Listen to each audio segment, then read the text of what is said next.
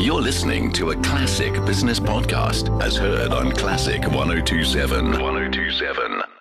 Alignment is not something you just do uh, to your car tires. I think very few companies in South Africa exist where incentives are even remotely aligned with shareholder value. Uh, there are some possible exceptions, the likes of First FirstRand, for example, where incentives are aligned to net income after cost of capital.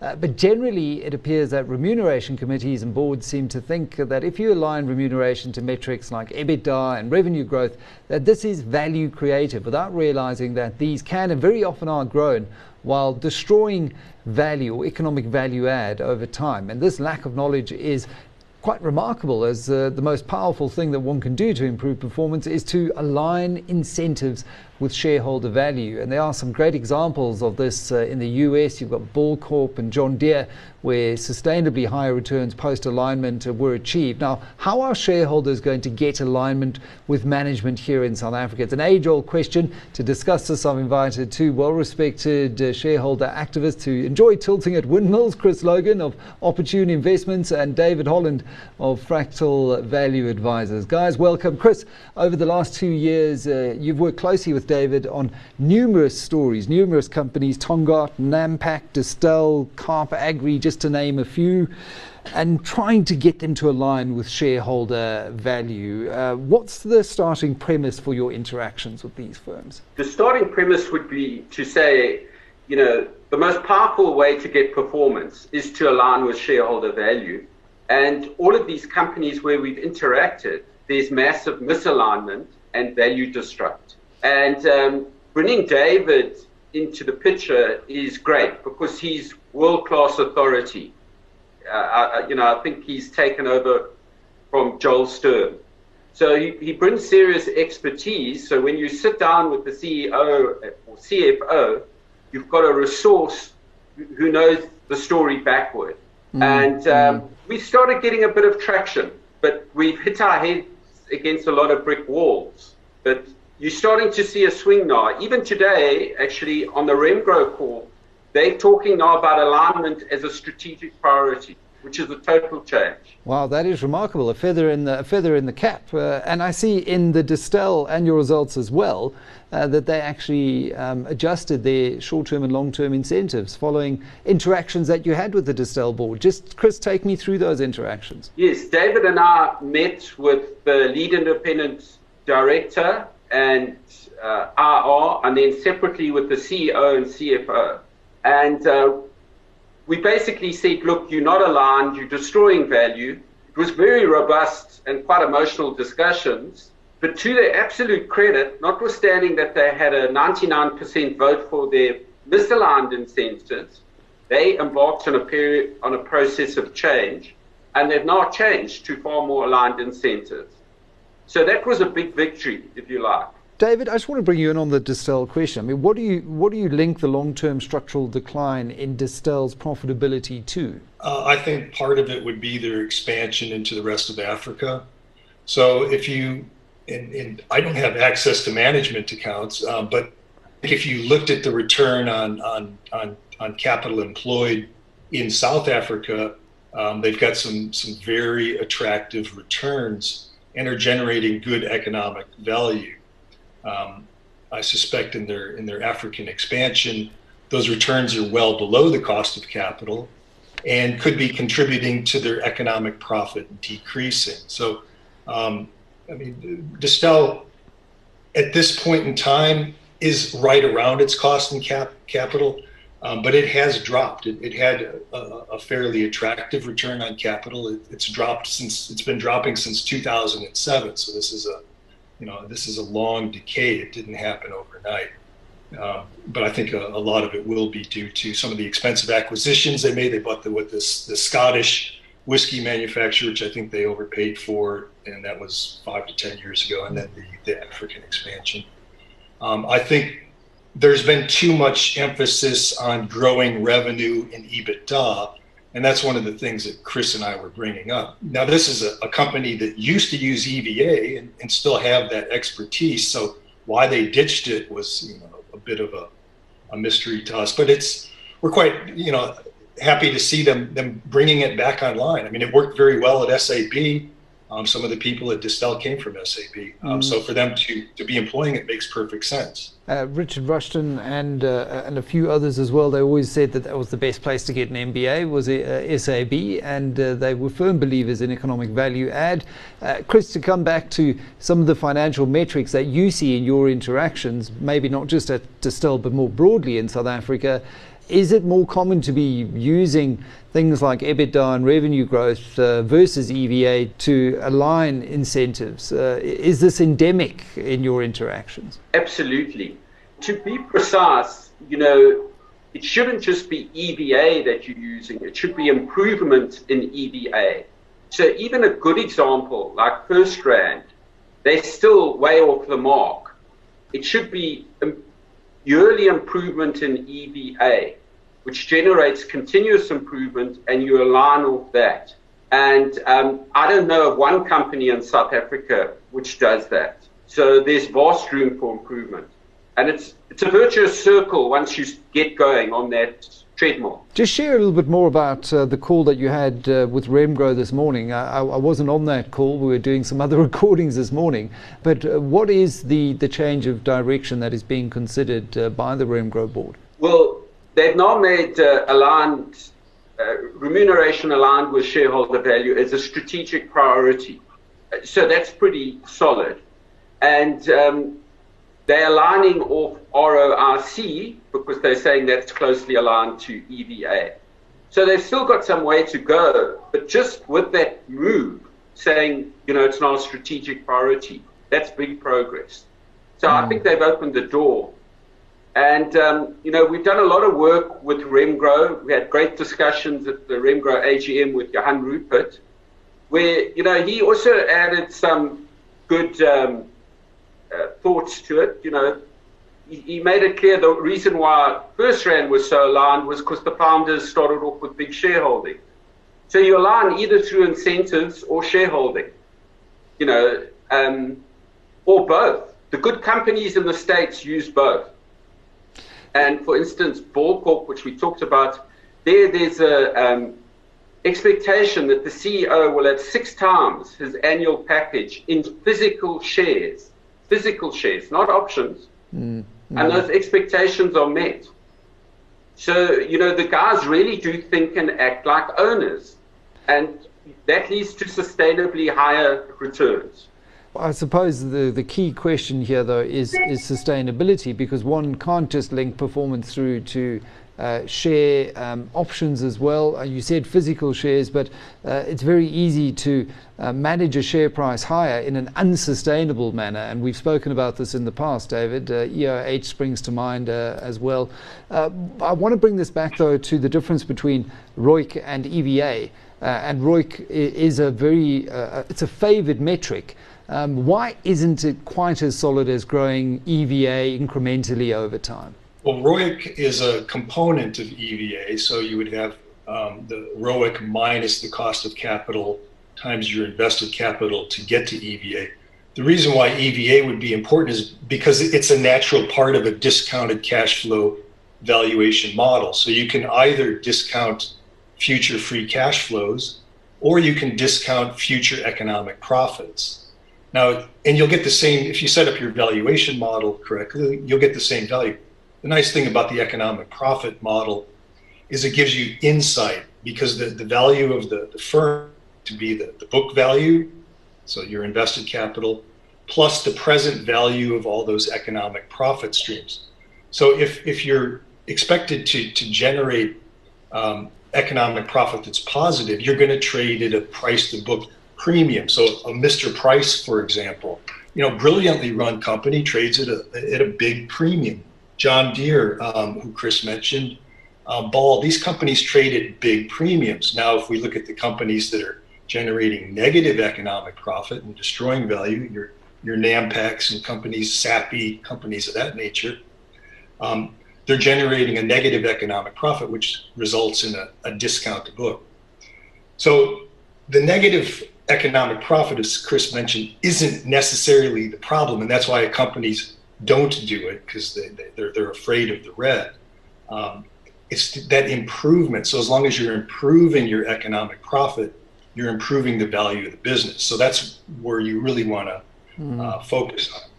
Why companies don't use it, you know, I, I don't know. Uh, ROIC is a is a is a component. So if, if you set up the, uh, the, the components right, you can you can proxy the economic profit, and that's what they're trying to do. ROIC though can be problematic uh, because, uh, and I think this was a case with Coca Cola many years ago. If you're paying people on ROIC and it's quite high, they might walk away from um, investments with a lower ROIC that are still above the cost of capital. So, in other words, they'll be leaving money on the table. So, you, you don't want that sort of distortion. It's okay if ROIC is coming down as long as you're investing in positive net mm. present value projects. Okay, so it's very important for these boards and consultants to understand that very carefully because uh, you know, abusive use of ROIC is also going to diminish value for, for, for shareholders and other stakeholders.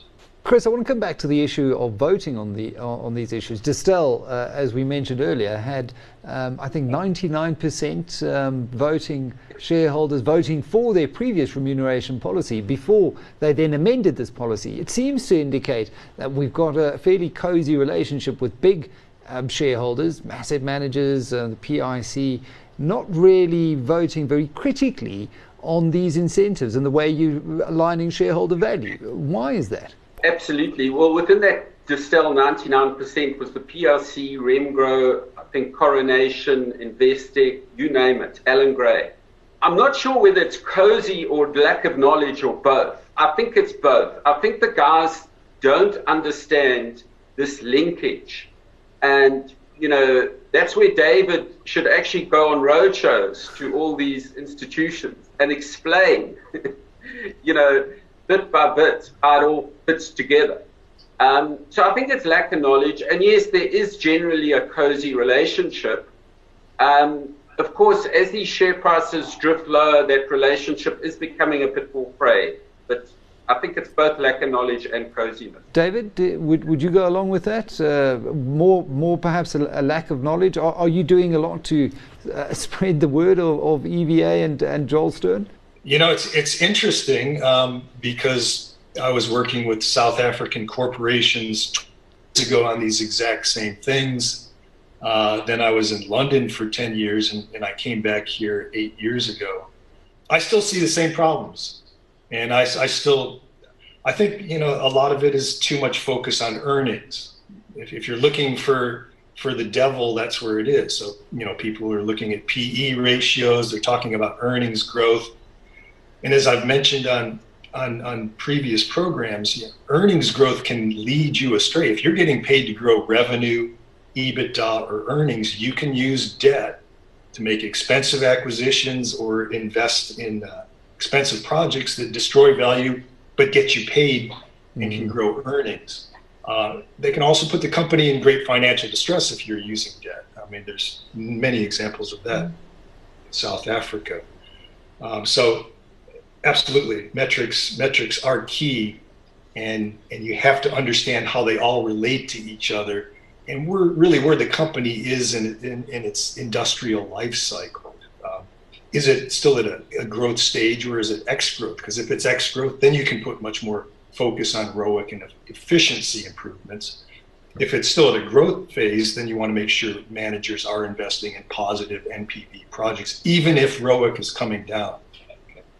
So growing EP is always going to be the imperative and is always related to the, the value of the business. Chris, coming back to the receptibility of management teams and boards at this time, there's a, a lot of attention, and I think uh, largely due to the fact that the South African economy has gone nowhere for the last uh, five to ten years. There's nowhere to hide anymore. And there's a lot of attention now from shareholder activists like yourselves, and I think of LB Cilliers and Theo Botha and a few others who, who raise these issues at AGMs. Uh, they, they still uh, tend to get shouted down, though. Um, uh, do, do you think we're starting to see a, a shift and a sea change by, um, by boards who, who want to do the right thing, per Remgro now? Yes, I do. Look, obviously, Remgro, you can always link into their heritage you know, which they explain as growing shareholder value since 1947.